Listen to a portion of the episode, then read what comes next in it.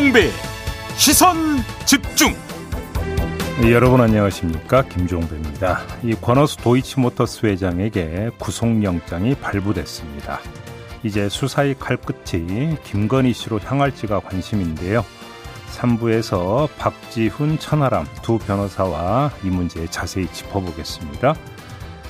국회가 내년도 예산안에 대한 심사에 본격 돌입했습니다. 쟁점은 민주당이 내년 1월 지급하겠다고 밝힌 전국민 방역 지원금을 위한 증액이 이루어지느냐 바로 이 문제인데요. 2부에서 더불어민주당 전재수 의원, 국민의힘 송원석 의원 차례로 연결해서 이에 대한 입장 들어보겠습니다. 11월 17일 수요일 김종배의 시선 집중 광고 듣고 시작합니다.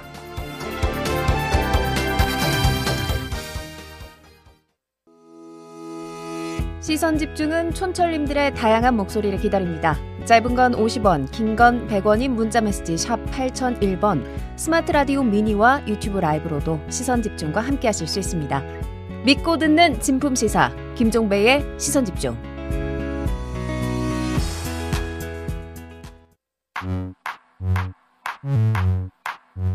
뉴욕에 뉴욕 타임즈가 있다면 시선 집중에는 JB타임즈가 있다.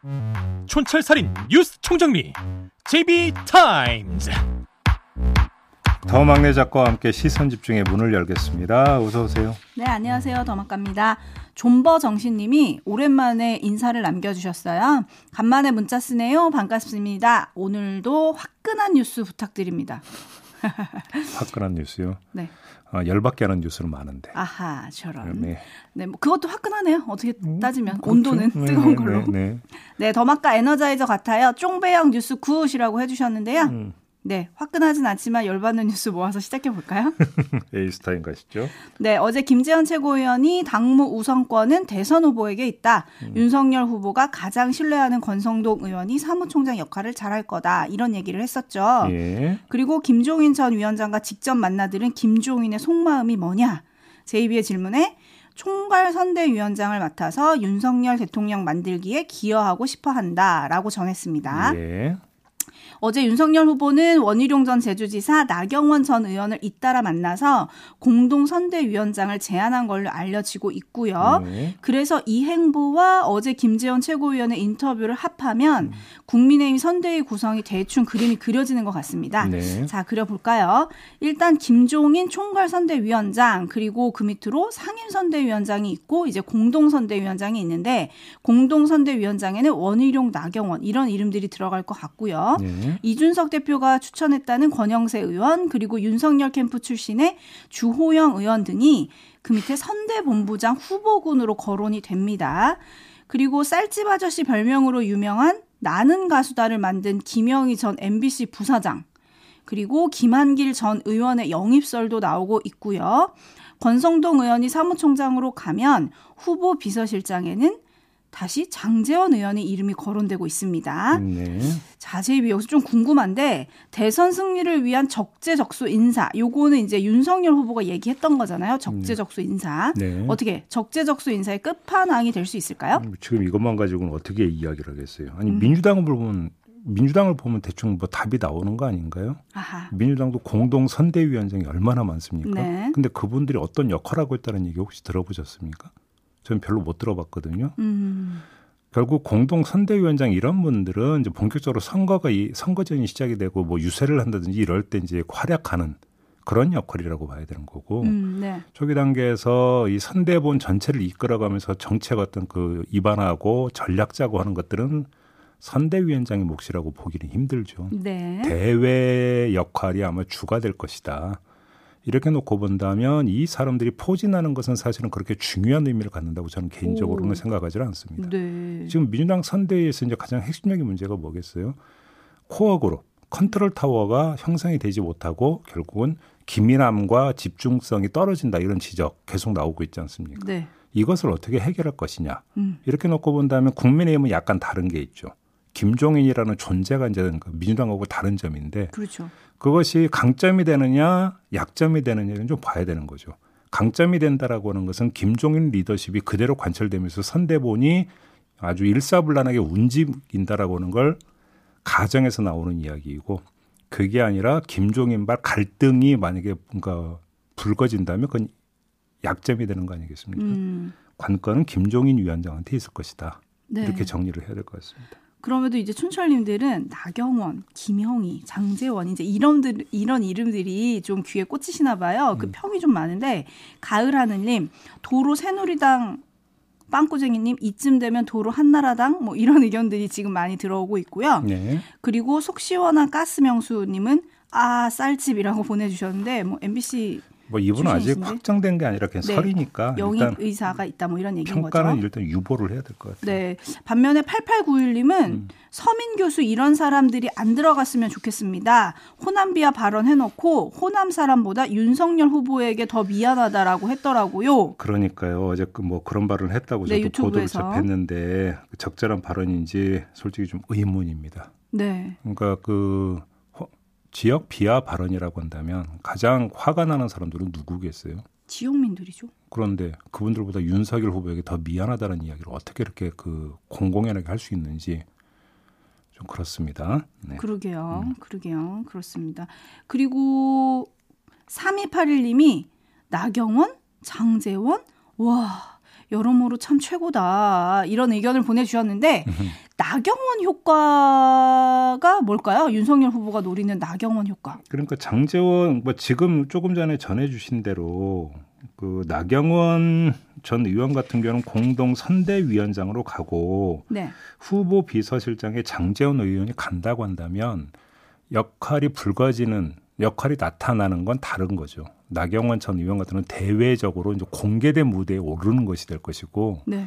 장재원 의원 같은 경우는 뒤에서 보조하는 역할 아니겠습니까? 비서실장이면. 비서실장이라고 그렇겠죠. 네. 한다면 그렇게 놓고 본다면 두 인물이 갖고 있는 국민적 이미지 그것이 어떤 영향을 미칠 것인가에서 장재원 의원과 나경원 전 의원은 아마 약, 얘기가 약간 다르겠죠. 음, 그래서 그렇죠. 이제 공개 무대에 오르게 되는 나경원 전 의원이 과연 국민적으로 설득력을 배가시키면서 윤석열 후보의 외연 확장에 일조를 할 것이냐 정반대냐 이거는 나경원 전 의원에 대한 이미지가 이제 결국은 좌우하는 거 아니겠습니까? 그렇죠. 관련해서 작년 총선이 끝난 다음에 이근영 음, 전 대표를 모시고 어, 총선 뒷이야기를 한 적이 있었습니다. 그때 이근영 전 대표가 했던 이야기 혹시 기억하십니까? 어떤 이야기였는지? 네. 기억하죠, 저는. 그렇죠. 국민 밉상이더라. 음, 이런 이야기를 한 적이 있었었거든요. 그렇죠. 자, 그 이미지를 얼마나 불식시켰는가. 그러면서 어, 호감도를 얼마나 높였는가. 음. 그게 결국 나경원 효과를 좌우하지 않겠습니까? 그러니까요. 음. 지금 말씀하셨는데 나경원 효과에 대해서 외연 확장 얘기하셨잖아요. 네. 근데 사실 제일 먼저 떠오르는 이미지는 문재인 정부에 대한 대여 투쟁을 이끌었던 전 원내대표. 이 이미지가 강자- 굉장히 강하잖아요. 그래서 네. 지지층 결집을 노린 건가 뭐 이렇게 생각하시는 분들도 있던데 아무튼 지켜보도록 하고요. 정진권 님이 김종인 이해찬 재대결 보고 싶네요라고 보내주셨는데 과연 이해찬 전 대표도 등판할지 지켜보면서 오늘 JB타임즈가 주목할 뉴스들 첫 번째 뉴스로 넘어가겠습니다. 오디오로 먼저 만나보시죠. 민주당 지도부는 기획재정부가 초과세수 규모를 잘못 추계했다며 홍남기 경제부총리를 공개적으로 질타했습니다. 초과되는 세수입이 31조 원이라는 기재부의 당초 추계와 달리 실제로는 50조 원이 거칠 것으로 예측됐다며 결과적으로 19조 원의 세수가 예산 편성에 반영되지 못했다는 겁니다. 심지어 국정조사 가능성까지 언급했습니다. 15% 정도를 지금 틀리고 있는 거거든요. 의도가 있었다면 일테면 국정조사라도 해야 될 예, 그런 사안이 아닌가 싶습니다. 전국민 지원금과 지역 화폐 정책을 강조하는 이재명 후보가 소극적인 홍남기 부총리를 향해 대립각을 세운 가운데 당 지도부도 후보의 기조에 적극 힘을 실어준 겁니다. 현장에 좀 가보시라. 따뜻한 안방이 아니라 찬바람 부는 이 바깥에 이 엄혹한 우리 서민들의 삶에 대해서도 직접 체감을 좀 해보시라. 다시 한번. 네, 거의 정면 충돌 양상이죠. 네. 집권 여당 원내 사령탑이 국정조사까지 언급을 했습니다. 사과하라, 반성하라 이런 네. 얘기까지 하고. 정부에 대해서 네. 아주 극히 이례적인 발언인데 감단 이야기라면 정면 돌파 의지를 천명한 것으로 이야기를 하면 되겠습니다. 음. 그렇죠? 네. 근데 이제 기재부 같은 경우는 어제 오후에 보도 참고 자료를 발표를 했어요. 그러면서 의도적인 세수 과소 추계는 있을 수 없는 일이고 그렇게 하지도 않았다라는 점을 명료하게 말씀드린다 이렇게 밝혔고요. 음. 홍남기 경제부총리는 하루 앞서서 기재부 간부들에게 재정 기준과 원칙을 최대한 견지하라 이렇게 지시를 했다라는 겁니다. 네. 기재부도 물러서지 않겠다라는 뜻을 분명히 한 거 아니겠습니까? 그럼 어떻게 되는 건가요, 이제? 이렇게 이렇게 되면은 청와대에 거중 조정이 있느냐가 관심사인데 이것도 뭐 대충 결론이 나온 것 같습니다. 네. 어제 저희가 이철이 청와대 정무수석하고 인터뷰할 때 뭐라고 했습니까? 대답이 여야가 먼저 합의할 사안이다. 그렇죠. 그러니까 기재부는 중요하죠. 여야가 먼저 합의해 와라. 이런 입장이잖아요. 네. 이러면 청와대가 당정 사이에서 조정할 여지도 거의 없고 생각도 없다. 그러니까 사실상은 기재부 손을 들어준 것으로 해서 그래도 제가 볼 때는 무방하다고 생각을 하는데요. 오. 그러니까 청와대 이런 기조에 따르면 네. 이렇게 놓고 보면 그 포인트는 하나죠. 그러면 국회에서 더불어민주당이 정말 관철시킬 수 있느냐?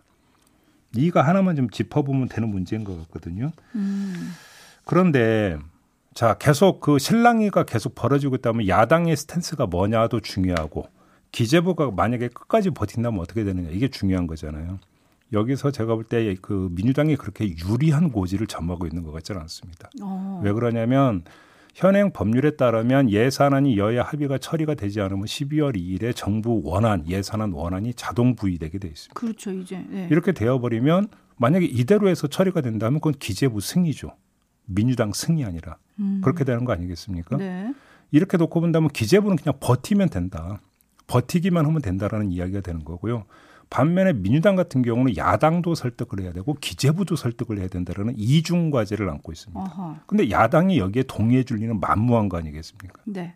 거기다가 야당 같은 경우 예를 들어서 여기서 그러니까 딜이 이루어질 가능성도 한번 염두에 둬야 되는데 그럴 가능성은 그렇게 높아 보이지는 않아요. 왜 그러냐면 야당 입장에서는 이래도 좋고 저래도 좋죠. 왜냐하면 지금 대선 승리를 장담하고 있지 않습니까? 야당 같은 경우는. 그러면 우리가 집권한다면이라는 가정법 하에 예산안에 접근한다면 어떻게 되겠습니까? 뭐 많이 깎을 필요도 없는 거 아니겠습니까? 음. 야당 입장에서는. 그렇잖아요. 그다음에 네. 또 깎는다라면 그거는 민주당은 증액을 지금 요구하고 있는 거기 때문에 정반대라 그것도 부담이 없는 길이 되는 걸 것 같고요. 음. 이렇게 되면 야당하고 거래가 이루어질 가능성도 별로 없는 거고 기재부는 홍남기 경제부총리가 간부들한테 원칙 견제하라고 지시까지 내렸다라고 한다면 여기서 뭔가 협상을 할 가능성 타협을 볼 가능성도 별로 없다고 봐야 되고 이러면 결국은 시간에 쫓기고 상황에 내몰리는 건 민주당이다. 이렇게 정리를 해야 될 것 같은데 다른 돌파의 수단이 별로 보이지 않는다라고 하는 게 문제인 거죠. 어허. 그렇기 때문에 윤호중 원내대표가 대외적으로 공개적으로 나서서 뭐 국정조사니 책무유기니 이런 발언까지 초강도 발언을 쏟아내는 거 아니겠습니까? 네. 그러니까 마크에서 조정할 여지가 있다면 이런 발언을 하겠느냐라는 거죠. 그렇죠. 결국 시간에 쫓기는 건 여당이다 이런 말씀이신데요. 자 어떻게 될지 지금 말씀해주신 걸로만 보면은 여당이 좀 약간 안개 속인 것 같아가지고 어떻게 돌파해 나갈지 좀 지켜봐야 될 것 같은데 네. 권진구님이 왜 그들이 모피아라 불리는지 고민해야 합니다. 이런 의견 보내주셨고요. 네. 파란 하늘님은 19조가 착각하고 빼놓을 돈인가요? 라고 물어주셨고 네. 프라푸치노 카라멜님은 정권 교체 여론이 높아서 현 정권과 다르다는 이야기를 하고 싶나 보네요. 라고 꼬집어 주셨네요. 네. 네, Light Your Fire 님은 홍남기가 지지율 하락 원인 1순위라고 해주셨는데 아무튼 지켜보겠습니다. 그리고 또 요거 관련한 거는 저희가 잠시 후 2부에서 여야 의원들 또 입장을 차례로 들어보기 때문에 네. 여기까지 하겠고요. 네. 제이비타임즈 다음 주목할 뉴스는 어떤 건가요? 윤석열 후보 쪽에서 공수처에 의견서를 보내서 수사가 불공정하다고 공격을 했습니다. 네. 윤석열 후보 대리인인 최지우 변호사가 여섯 쪽 분량의 의견서를 발송을 한 건데요. 그 내용을 보면 공수처가 고발 사주만 파고 제보 사주는 안 판다. 뭐 이런 내용입니다. 음. 고발 사주권은 압수수색, 체포 구속영장 청구, 소환 조사 등이 이루어졌지만 제, 어, 제보 사주권은 전혀 수사가 진행되지 않거나 소극적이다. 이렇게 비판을 한 거고요. 고발 사주는 수사 정보가 실시간으로 언론에 유출되고 보도되지만 제보 사주권은 고발인도 수사 정보를 전혀 모르는 상황이다. 이렇게 대비를 시켰습니다. 참고로 고발인이 누구냐? 윤석열 후보 쪽이죠. 네. 네. 어떻게 봐야 됩니까? 비슷한 걸 뭐 좀 느끼지 못하셨어요? 비슷한 점이 있는데요. 이재명 후보가 대장동 특검 수용 의사를 밝히면서 뭐라고 했습니까? 특검을 하더라도 그건 그 대장동 자금의 시원격인 부산 저축은행 사건도 수사 대상에 포함돼야 된다. 이렇게 주장을 한 바 있지 않습니까? 그랬죠. 그러니까 이 사건의 수사 검사가 윤석열 당시 중수 이과장이었다는 것, 바로 이걸 겨냥해서 했던 발언으로 이제 다 이렇게 해석이 되고 있는데 결국 이재명 후보는 대장동 사건을 이재명 관련 사건이 아니라 이재명 플러스 윤석열 복합 사건으로 틀지은 것 아니겠습니까? 네. 그러면 요번에 윤석열 후보 쪽의 공수처 비판을 한번 봅시다. 비슷하지 않나요? 아, 고발 사주권을 윤석열 관련 사건이 아니라 윤석열 플러스 여권 복합 사건으로 틀지우려고 지금 시도하는 거잖아요. 네. 비슷한 점이 하나가 더 있는데요. 바로 시점입니다. 시점. 네. 대장동 사건은 3인방이 구속돼서 조만간 기소가 이루어지거든요. 네. 자, 고발 사주 사건 어떻게 되겠습니까? 손준성 검사고 김웅 의원에 대한 소환 조사 이루어진 상태 아니겠습니까? 네. 이 또한 조만간 기소 여부가 결정이 되겠죠. 그렇겠죠. 종합하면 이재명 후보나 윤석열 후보나 모두 이 해당 사건이 대선 가도에 영향을 미치는 것을 최소화하기 위해서 이른바 석기 물타기의 다른 표현일 수도 있는데요. 석기를 시도하고 있는 거다 이렇게 볼 수 있을 것 같습니다. 이재명과 윤석열 여와 야 모두 얽혀들게 만들므로써 수사 결과가 어느 일방에 직선적으로 영향을 미치는 것을 최소화하려 시도하고 있다. 어허. 그래서 사전에 지금 치고 있다.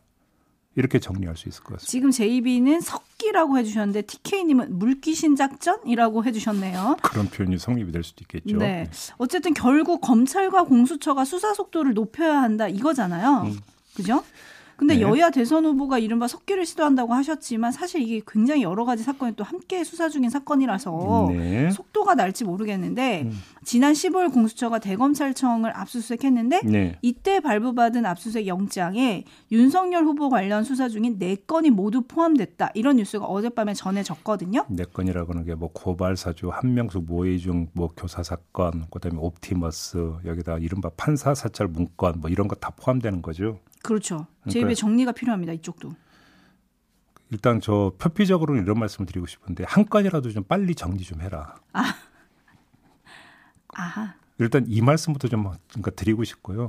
여기서 정반대의 경우도 가정을 해야 될 것 같습니다. 네건 모두 지금 더마카가 이야기한 대로 윤석열 후보와 관련돼 있다면 윤석열 후보를 네 번 조사하는 것은 현실적으로 가능하냐 라는 문제가 제기되겠죠. 그렇죠. 소환 조사든 서면 조사든 네. 그러면 결국은 이 네 건을 한꺼번에 털려고 하는 것 아닌가라는 생각도 해볼 수가 있겠죠. 어허. 그러니까 문제는 그거는 수사 진척 정도가 어떻게 되는지는 잘 모르겠어요.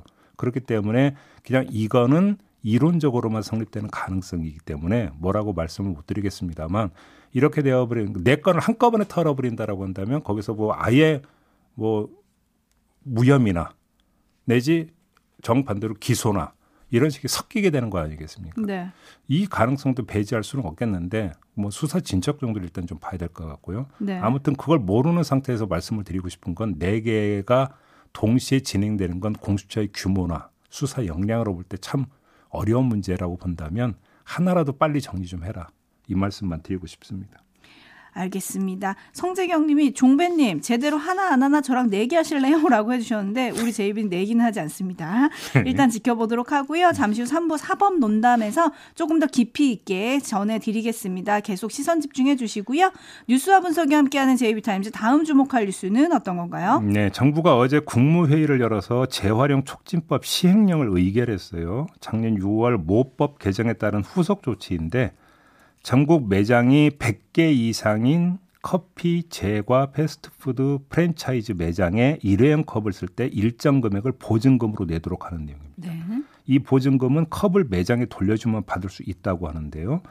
그리고 또 커피 전문점을 비롯한 식품 접객업소 매장 안에서 플라스틱 빨대, 젓는 막대 이런 거 사용 금지되고요. 일회용 비닐 우산 사용도 금지된다고 합니다. 시행 시점은 내년 6월부터라고 하는데요. 네. 결국은 환경 보호를 위해서 이런 어떤 강제 조치가 시행이 된다. 시행 시점은 내년 6월부터다. 요즘 참고하시기 바랍니다. 네, 좋은 거긴 한데, 이제 많은 분들이 동참해야 되는 문제가 남아 있는 거죠. 네. 네, 일회용품 너무 쓰지 말죠, 우리. 그러게요. 네. 네, 제이비도 지구를 살리는데 동참해 주시길 바라겠습니다. 네. 그럼 어, 뭐예요? 이 소리가 뭘까요, 여러분? 저희가 깜- 깜짝 놀랐네. 뭐예요? 네, 마무리하기 전에 잠깐 깨알 예고 하나 하고 가겠습니다. 네. 우리 제이비와 오랜 인연이자 MBC가 배출하고 시선 집중을 꽤 오랜 시간 이끌었던 분 누굴까요? 저희 전임 이야기하는 거죠? 전임이 아니고 전전전 전임 아닌가요? 하여튼 와. 손석희 전 앵커가 예. 내일 시선 집중에 찾아옵니다. 음. 전 좀 약간 두근두근 되는데요. 오늘도 끝까지 시선 집중해 주시고요. 네. 내일도 시선 집중해 주시기 네, 바라겠습니다. 특별 인터뷰가 예정이 돼 있습니다. 많이 기대해 주시고요. 어, JB 타임즈는 이렇게 마무리하겠습니다. 수고하셨어요. 고맙습니다.